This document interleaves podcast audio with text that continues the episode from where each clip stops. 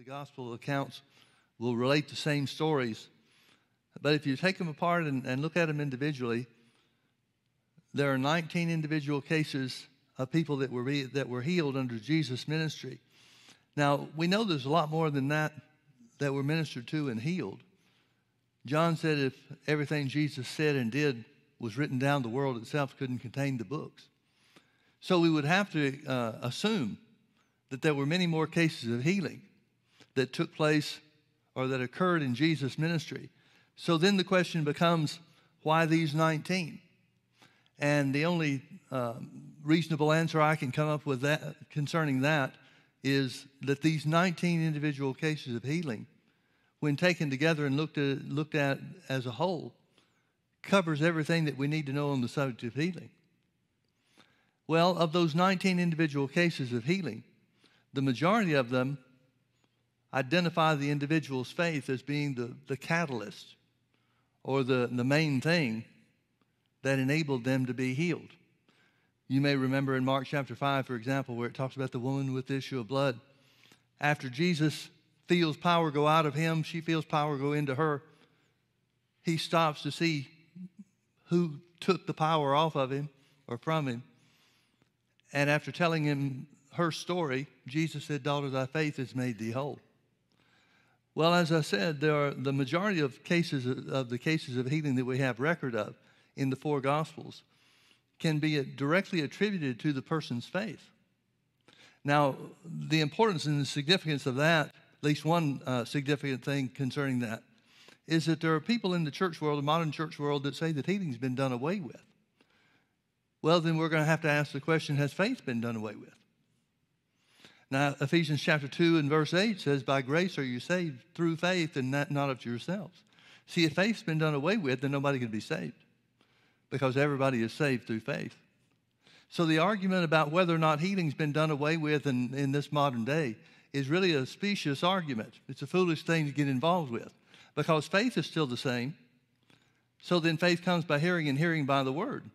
And if faith is the same, and these people in the Bible were healed on their own faith, and you and I can develop faith and be healed on ours. Amen? And certainly one of the major components of faith is confession. We referred to the woman with issue of blood in Mark chapter 5. It says, when she heard of Jesus, she came in the press behind and touched his clothes because she said, she began to say whenever she heard about Jesus, now, I don't know if she heard that people were being healed by touching Jesus, or maybe she heard about uh, the multitude in Matthew chapter 14, where it says, As many as touched the hem of his garment were made whole. She had to hear something concerning physical contact because that's what she had faith for.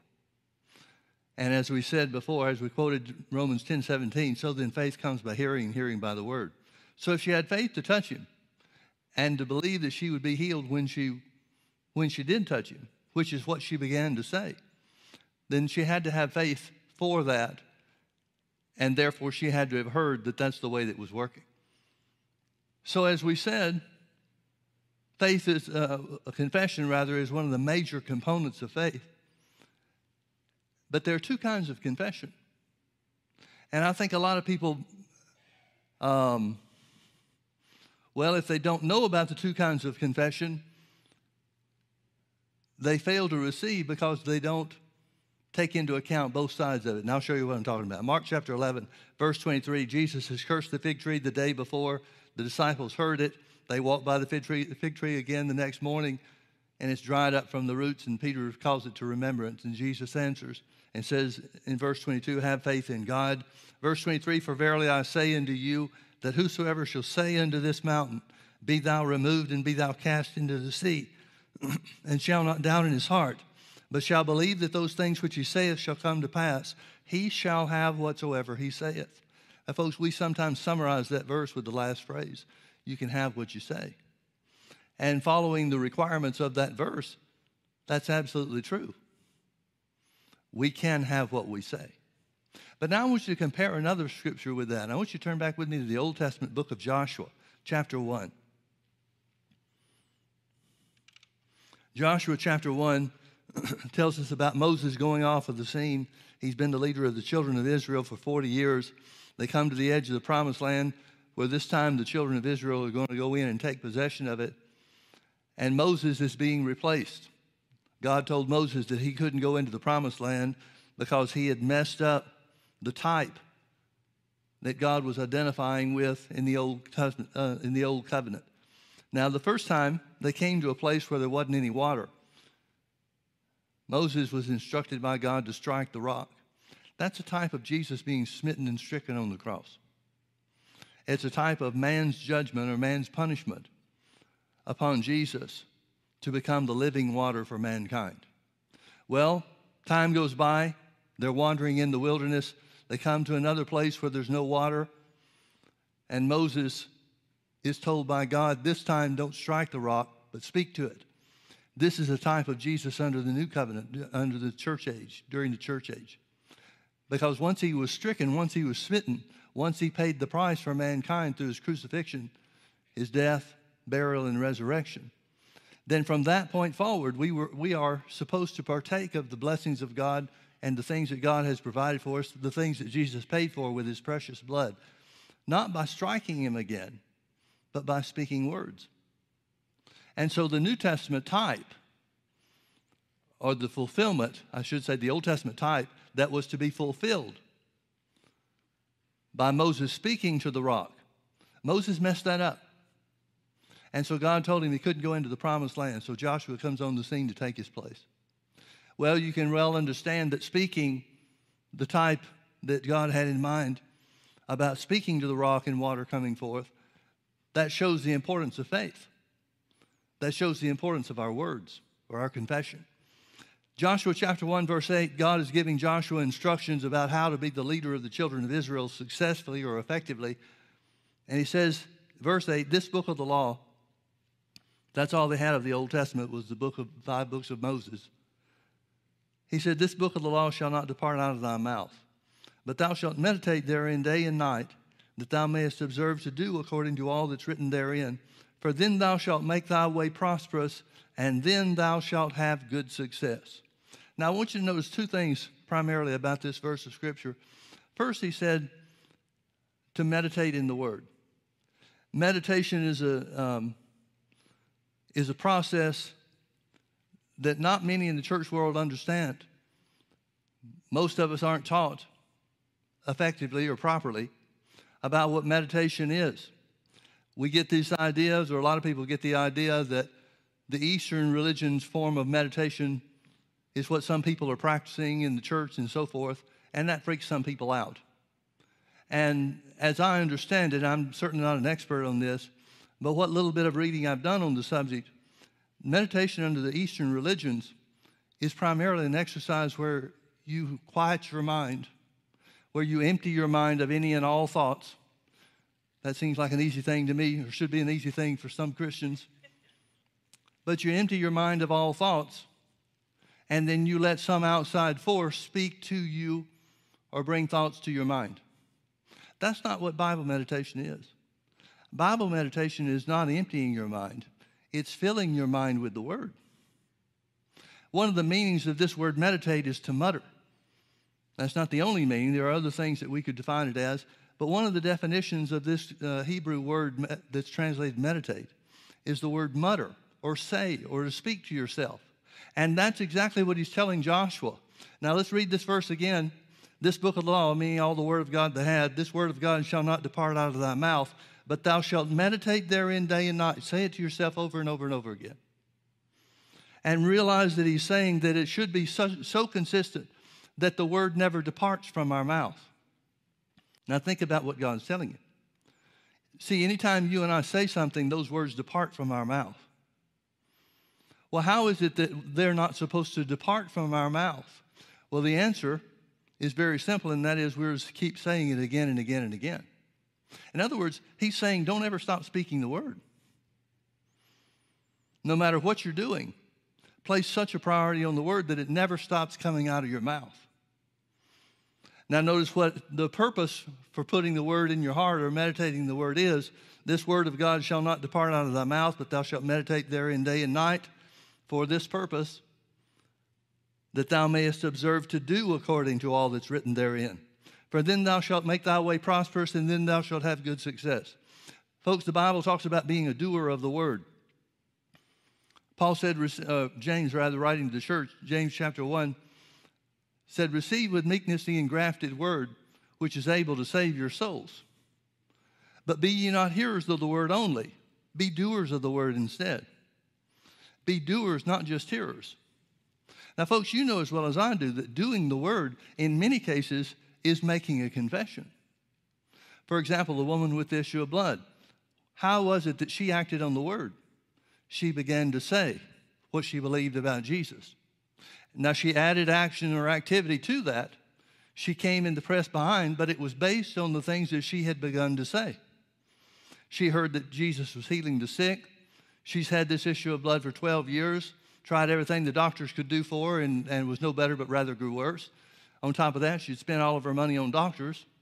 So now she's not only sick, but she's broke and sick.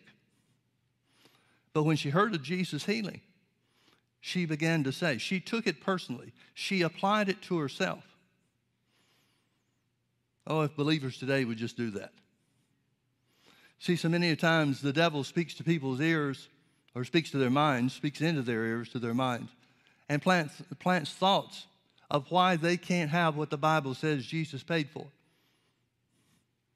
And instead of standing up and applying it to themselves and fighting for the right to take hold of any and all the blessings of God that were purchased by the blood of Jesus, they make excuses for why they can't have it. That's not what the woman with the issue of blood did. She applied it personally, she took it personally. And so, because she believed in her heart that Jesus had the power to heal sickness based on whatever it was she heard, she began to say, If I can just touch his clothes, I shall be whole. Now, when did she become a doer of the word? Was she doing the word when she began to say that if I can just touch his clothes, I shall be healed? Or was that part just not significant and not important but the part that really mattered was when she came in the press behind and touched his clothes.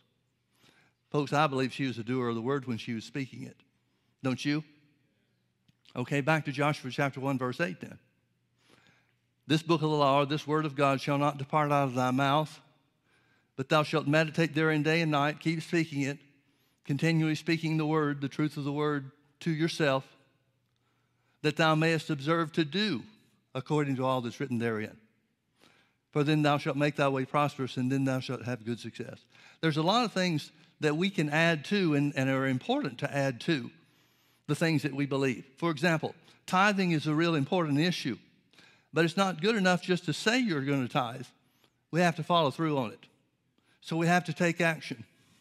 But I would submit to you that tithing without believing anything and without making the right confessions will produce very little results for us. So both parts are important being a doer of the word is being a doer in word and action. But here where God's telling Joshua, meditate in the word day and night, that thou mayest observe to do according to all that's written therein. In many cases, particularly in the area of healing, the action of being a doer of the word, the definition of being a doer of the word, is to confess it. So he's saying, speak the word to yourself so that you can confess the word. Are you with me? He's saying, speak the word to yourself, put it into your heart, meditate in it day and night, make it a priority to keep the word on your lips always so that you can then do or speak the word of God. Here's the point I'm trying to get to, folks. Jesus told us in several places, not the least of which is in Mark chapter 4 where it talks about, he tells the parable of the sower sowing the word. You remember the four different types of ground? He said some fell by the wayside, the seed is the word. Some fell by the wayside, never really got into the earth, and so it didn't produce anything. Now, does that mean something was wrong with the seed? That means whoever was in charge of hearing it didn't give it the attention it deserved to get it into the ground. And the ground is certainly our own spirits, our own hearts. Second type of the ground was stony ground. It made it into the dirt, but it wasn't continually watered. It had no, King James says it had no root in itself. The root word of the word root is moisture. Nobody watered it. Paul wrote to the Corinthians and said, I planted and Apollos watered, but God gave the increase. Paul planted because it was the first time they heard the word when he preached to them. But the watering was the Apollos teaching the same things that Paul did and bringing to their remembrance what Paul had first told them. So we know what watering the word is. Watering the word is speaking the word, meditating in it, not letting it depart from your lips. So the stony ground wasn't watered. Whoever falls into that category didn't continue to say the word of God and take it for themselves personally. So it didn't produce anything for them. The third type of ground was the thorny ground. It was sown among thorns, it took root, but it was choked out by other things. So they gave up on watering the word too and allowed the cares of this world and the deceitfulness of riches and the lust of other things choke the word out so that it didn't produce fruit. But the fourth type of ground is the one who takes the word of God, allows it to be planted in their hearts, continues to water it by speaking over and over and over again, saying it again and again and again, and then it brings forth fruit. What I've seen in, uh, to a great degree in the 30 something years that we've been pastoring the church here, and even before, before that when I was working with Brother Hagin, a lot of people want to jump to Mark 11 23 when they haven't been through Joshua chapter 1, verse 8. What I mean by that is their idea of confession is that if the Bible's true and the sky's the limit, which Mark 11 23 pretty much tells you it is. What things soever you desire, he goes on in verse 24 to say. Whosoever shall say unto this mountain, he'll have whatever he says. Following the requirements, meeting the requirements, he'll have whatsoever he saith. A lot of people just want to jump out and start making their confessions without ever planting the word in their heart. The two types of confession that Joshua 1 8 identifies with is the word that's spoken so that the truth of God's word gets planted in your heart. And then the other confession is the one that puts it into practice or puts it into action, which is exactly what Jesus did in Mark 11 23 when he cursed the fig tree, or that he describes in Mark 11 23 when he cursed the fig tree and it dried up from the roots. The two types of confession, very simply, the first type is speaking the word to plant it into your heart.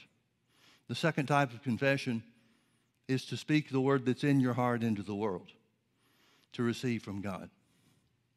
There was a fellow that uh, Brother Hagin told a story about when he was uh, traveling pretty early on in his ministry. He was out here in Southern California, he's in West Covina, at a, a Four Square Gospel Church that was pastored by Dr. Guy P. Duffield. We had a chance to meet Dr. Duffield and spend some time with him uh, for a couple of years before he went home to be with Jesus. And he was just a wonderful, wonderful guy. I asked him about this story, and he remembered the details of it. He remembered who the guy was and confirmed everything Brother Hagin said about it. So let me tell you the story. He was having a meeting. Brother Hagin was having a meeting. I think it ran three weeks in Dr. Duffield's church.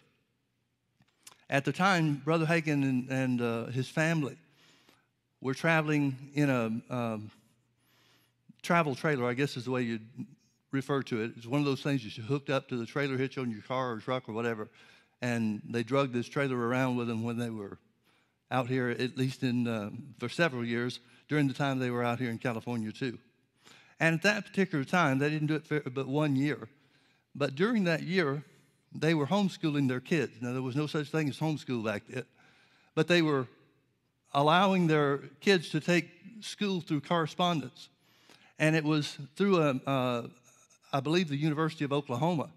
It was very strict, regimented course. It wasn't just something that they'd let people say they were doing and get by with, but you had to really put in a lot of time and effort and keep records and so forth. And so Brother Hagin had a morning class in the church. It would be over sometime between 11:45 and noon. Oretha would stay back and fix lunch, have lunch ready for him as soon as he got into, into the door, and they parked it right next door to the, uh, uh, to the church itself on the church property. And so he had to get over there as quickly as he could, eat lunch, and then start on the schoolwork for the next several hours in the afternoon, start on the schoolwork for the kids so that they could keep up and, and fill out the pro- appropriate forms and keep the right records and so forth. So he said, and then come back in the evening for a night service. So Brother Hagin said, and this is the reason they only did it one year, he said, I met myself coming and going. He was just, it just wore him out. But as such, because of the, the schedule they were on, he didn't have much extra time to fellowship with people and do that kind of stuff that he might have normally done. And so Dr. Duffield asked him one morning after the service, he said, There's a little fella that he comes to our church every now and then, and he's, he's real belligerent, he's real argumentative, he's not saved, and he wants to talk to you. I told him I would ask you and let him know. Well, Brother Hagin didn't want to be rude, and Dr. Duffield was asking him to talk to this little fella. And so he agreed to it, knowing that he didn't have really time to, to do it. And he said, Tell him to meet me at the side door of the church, and I, we can talk as I walk over to, to the travel trailer. So that's what happened. And this fella started off nice, but all of a sudden he said, Now I want you to prove, he's telling Brother Hagin, I want you to prove to me there's a God. Because if there's a God and I don't believe in him, I won't make heaven and it'll be your fault. But if there is a God, and if you can convince me there is a God, I want to get saved. Well, he, the brother Hagin said the more he talked, the louder he got, the redder he got in the face. He's somewhere between 78 and 80 years old. He appeared to be at least during that time. And Brother Hagin said, I thought he was going to have a coronary right there on the spot. So I had to shush him, quieten him down. He said, Now, I know Dr. Duffield told you about my schedule, how that they're waiting on me to have lunch right now. And then immediately after lunch, we've got to start the school program. So I don't have a lot of time to talk. And he said, and, and this guy just interrupted, started spitting and sputtering again. Well, you've got to prove to me whether or not there's a God and so forth. And so Brother Hagin stopped him finally and he says, The Bible tells me, and Jesus told me to go and preach the gospel, not try to prove there's a God. And then he said this. He had to say it fast and had to say it loud to keep the guy from interrupting and talking over him again. But he said, uh, and besides that, the Bible says that without faith it's impossible to please God. For he that cometh to God must believe that he is. You don't believe he is, so you can't be saved. Goodbye. And Brother Hagin said he walked off and left this guy. He said, This little bitty guy 78, 80 years old, whatever age he was, this little guy looked at Brother Hagin walking away and stuck his tongue out at him. well, Brother Hagin said, you know, that, that he kind of had some mixed feelings about it. Nobody likes to be confronted like that and have people make demands on him and so forth. But then he said, I got to thinking about him later on that afternoon. He said, My heart just broke for him, this old guy, with compassion. He said, and so I just told the Lord, Lord, I didn't have a chance to plant much seed into him, tell him much of anything, but I did tell him Hebrews 11 6. I did tell him that. So, Father, I ask you, this is the way Brother Hagin prayed about it. He said, I ask you, let that scripture come alive in his heart. When he lays down to go to bed, let that scripture be standing at the foot of the bed. When he wakes up, let that scripture be standing at the foot of his bed. Hold him to that scripture, Lord, because it's the only seed of your word that I had a chance to plant. Well, they go on with the services. They continued the week's worth of meeting, or the three weeks of meetings, I believe it was. And so several days later, Dr. Duffield came to Brother Hagin and said, Brother Hagin, that little guy's back. He said, Now, I wouldn't ask you to see him if things were the same as they were the other day. He said, But this time, this guy's got a different attitude. He said, I believe maybe you could help him. So, same thing, Brother Hagin met him at the side door on the way over to eat lunch. And so, Brother Hagin walks up to the guy, shakes his hand, and says, Now, I don't want to argue with you about anything. You know where we stand. He quoted Hebrews 11 6 again, at least the part about he that cometh to God must believe that he is. You don't believe that he is. And and he just had barely gotten that out of his mouth, and this little fellow answered, and he says, Yeah, and then quoted the whole scripture to him. He said, and I know where it's found to. That's Hebrews 11 6. He said, After I talked to you the other day, I got so mad and got so angry, but then I started crying out to God, saying, God, I don't know if you exist or not. I don't know if you exist, and, I, and if you do exist, I'm not going to make heaven and I'm just in a terrible state. And then he told Brother Hagin, he said, So I went to bed that night and I couldn't get that scripture off my mind. He said, Seems like when I woke up during the middle of the night, it was standing at the foot of my bed. When I woke up, it was right there staring me in the face. He said, I couldn't get away from it. He said, Brother Hagin, I don't want to argue with you. He said, I'm sorry for the tantrum I threw the other day, the fit that I threw. He said, but after seeing that scripture and thinking about it over the last couple of, couple of days, I do believe that he is. So would you pray for me so that I can be saved? Well, Brother Hagin said within less than a minute, he's born again in the family of God. Before that meeting was out, he came back and got filled with the Holy Ghost.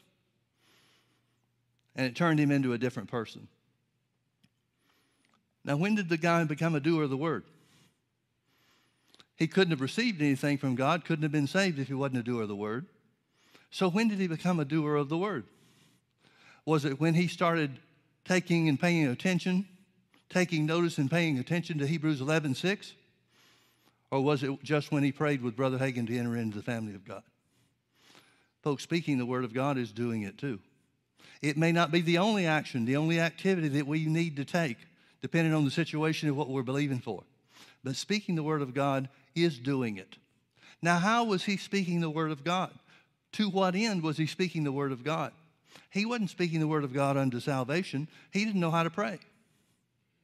If he had known how to pray, he could have been saved before he ever even came back to see Brother Hagin the second time. But he didn't know how. So, what was he doing? He was speaking the word of God. He was meditating, whether he knew it or not, and I'm sure he didn't. But he was meditating in the word of God for the purpose or to the end of planting the Word of God in his own heart. Folks, if you don't have the Word of God in your heart, you can't speak it from your heart like Mark 11 23 speaks of. You just can't do it. It takes speaking the Word of God into your heart so that it's there and takes root so that you can speak the Word from your heart. Let's look at Mark chapter 4. We referred to it a little bit, but let's look at Mark chapter 4 and see some things Jesus said about this.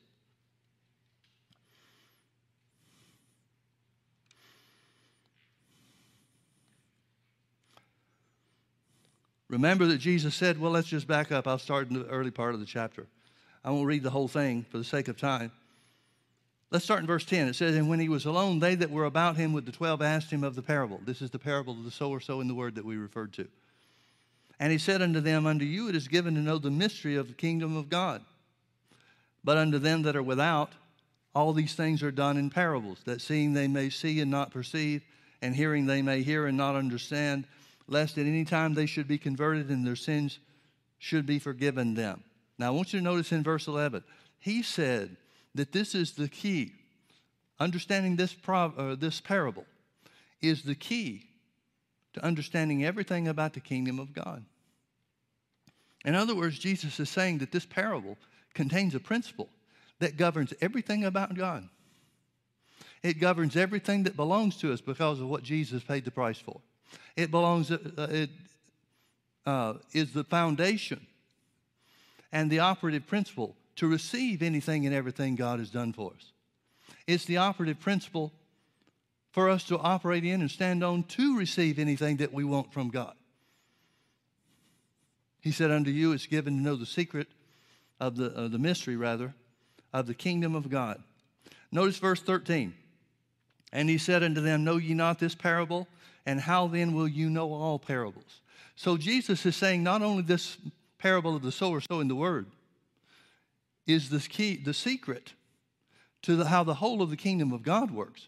He's saying if you don't understand how to make this principle work or how to utilize this principle from this parable of the sower sowing the word, you're not going to be able to understand any other parable.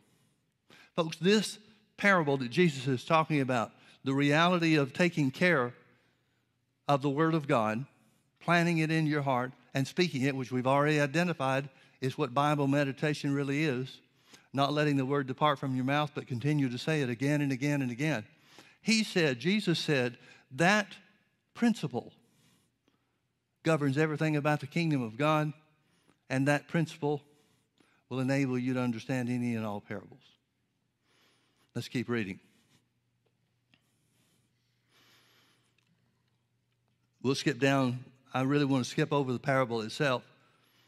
Skip down with me to verse 26. And he said, So is the kingdom of God. Now, folks, you'd have to understand that everything about the kingdom of God would certainly include what Jesus paid the price for. Wouldn't you agree?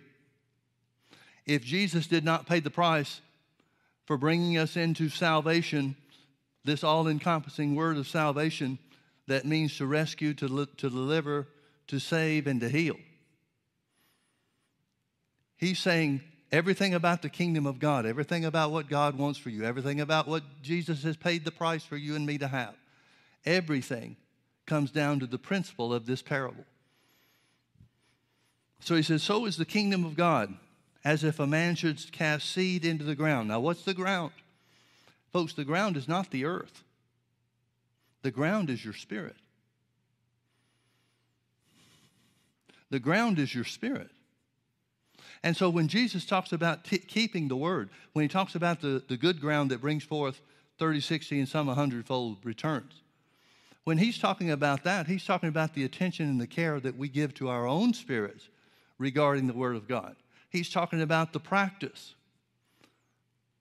of meditating the Word, muttering the Word, saying the Word to yourself over and over again, just like Joshua 1 8 says. And we could well understand that because God told Joshua that if, he do, if we do that, if we speak the Word continually and plant that Word into our hearts, we become doers of the Word therein. We become those that speak the Word along with doing the word if it's necessary, depending on the situation we're in. And he said, then we make our way prosperous and then we have good success. The Bible doesn't even say God makes you prosperous. It doesn't even say God brings you good success. It says we do that to ourselves and for ourselves just by speaking the word.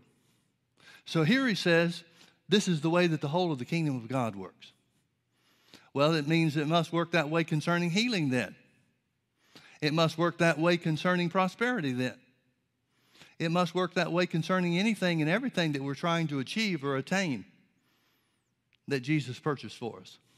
So it said, So is the kingdom of God as if a man should plant seed into the ground. The kingdom of God is about putting the word of God in your hearts. You remember David said in Psalm 119, he said, Thy word have I hid in my heart that I might not sin against you.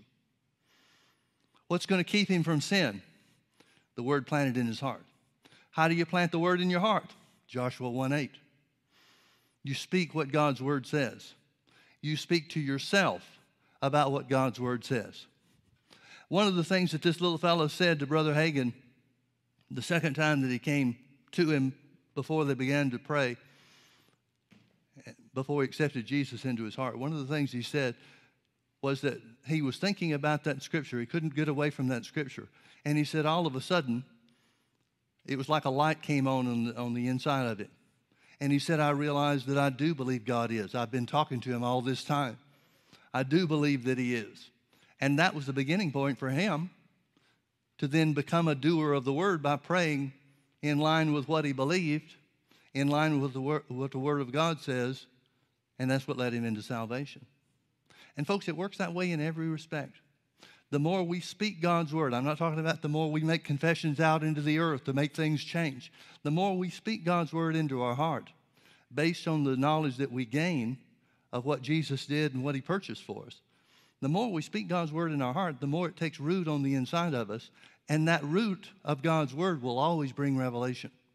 It'll always show you what to do next. So here Jesus said, So is the kingdom of God as if a man should cast seed in the ground or speak into his heart and should sleep and rise night and day, and his seed should spring and grow up, he knoweth not how. He knoweth not how. In other words, it says you don't have to know all the ins and outs. You don't even have to know how it works. You just have to know that it works. The more we speak God's word into our heart, the more it takes root on the inside of us, and the more we are equipped then to speak the word into our circumstances or into our situations and watch them change. He says you don't even have to know how it works. But if you're going to operate on it, if you're going to receive what Jesus has purchased for us, if you're going to participate in the blessings of the kingdom of God, you've got to know that this is how it works. Uh, you have to know that this is what makes it work. You may not know the ins and outs, But one thing I found is the more I meditate in God's Word, the fewer questions there are for me to answer. The less opportunity the devil has to question. What about this? What about that? There's a lot of times I've said, you know, Mr. Devil, I don't know. But here's what I do know, and then quote the word. Hebrews chapter 4, verse 2 says, We which have believed do enter into rest. You know what causes you to enter into the rest of God? Knowing the Word of God is planted on the inside of you.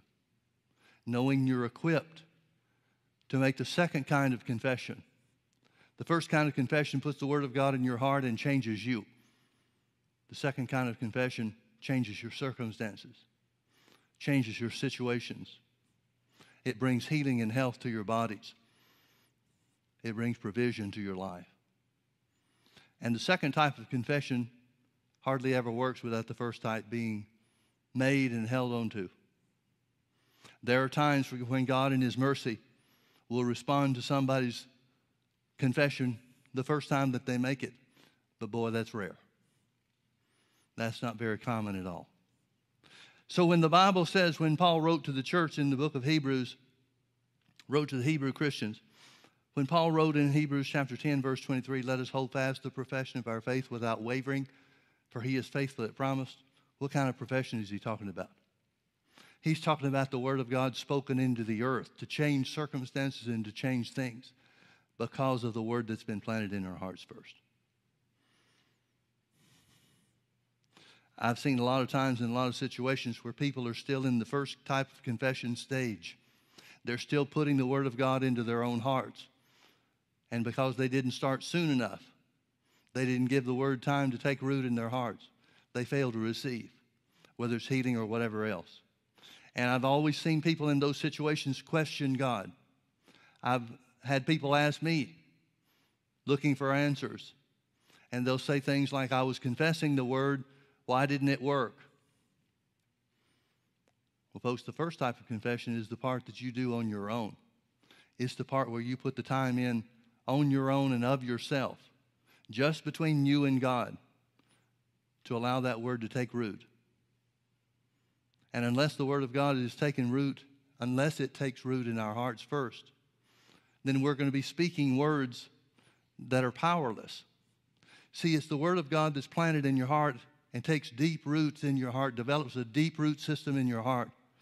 Those are the words that, when spoken from your mouth into your situation or to your mountain, carry power. And that power is sufficient to move the earth. It's sufficient to change your situation, it's sufficient to change your circumstances. And that's when we can know to simply hold fast the profession of our faith because it's working. Well, I can't see it working. Well, it doesn't say that we'll see it working. It says we will see its work if we hold fast the profession of our faith. But we don't have to know anything. We don't have to see any evidence, know anything from a physical standpoint, is what I mean. We don't have to see any evidence. We can just accept God's word as true because it's His word. And that kind of faith is never denied. That kind of faith is never denied.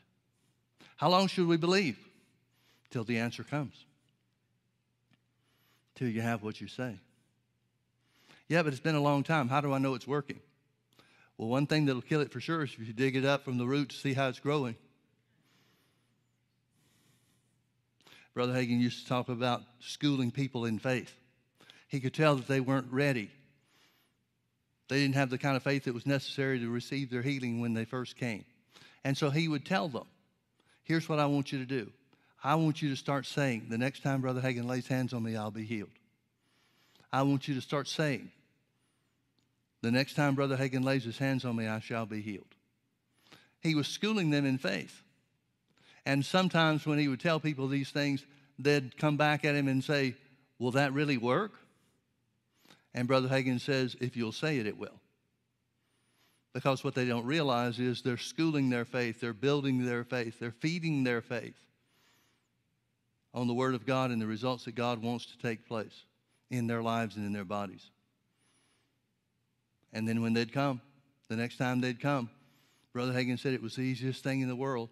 He said, now you'd have some situations where people weren't serious about it, and so they just give a half hearted effort and it didn't produce.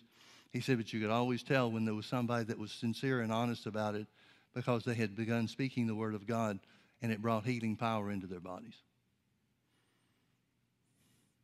Folks, there's no shame to be in the first kind of confession. In fact, I believe that throughout our life, there's going to be some area that we're always in the first stage of confession in. But the more and more we let it take root in our hearts, the more we water it, the more we speak it, we come to the place where our words carry power. We come to the place where doubting in our heart, which can be defined as believing what we see or what we feel, the idea of doubting in our heart becomes so foreign to us, it's not even an issue anymore. God's word is true. It's true in every situation. It's true for everybody. Amen. Amen. Let's pray. Father, we thank you for your word. We thank you that it's life and power unto us who find it, and it's health to all our flesh. So we confess, Father, that by the stripes of Jesus we are healed. Jesus took our infirmities and bore our sicknesses, and with his stripes we were healed. Because we were healed, Father, I am healed. Because I am healed by faith, I shall have what I say. Thank you, Lord, for your healing mercy and your healing power that works in each and every one of our bodies.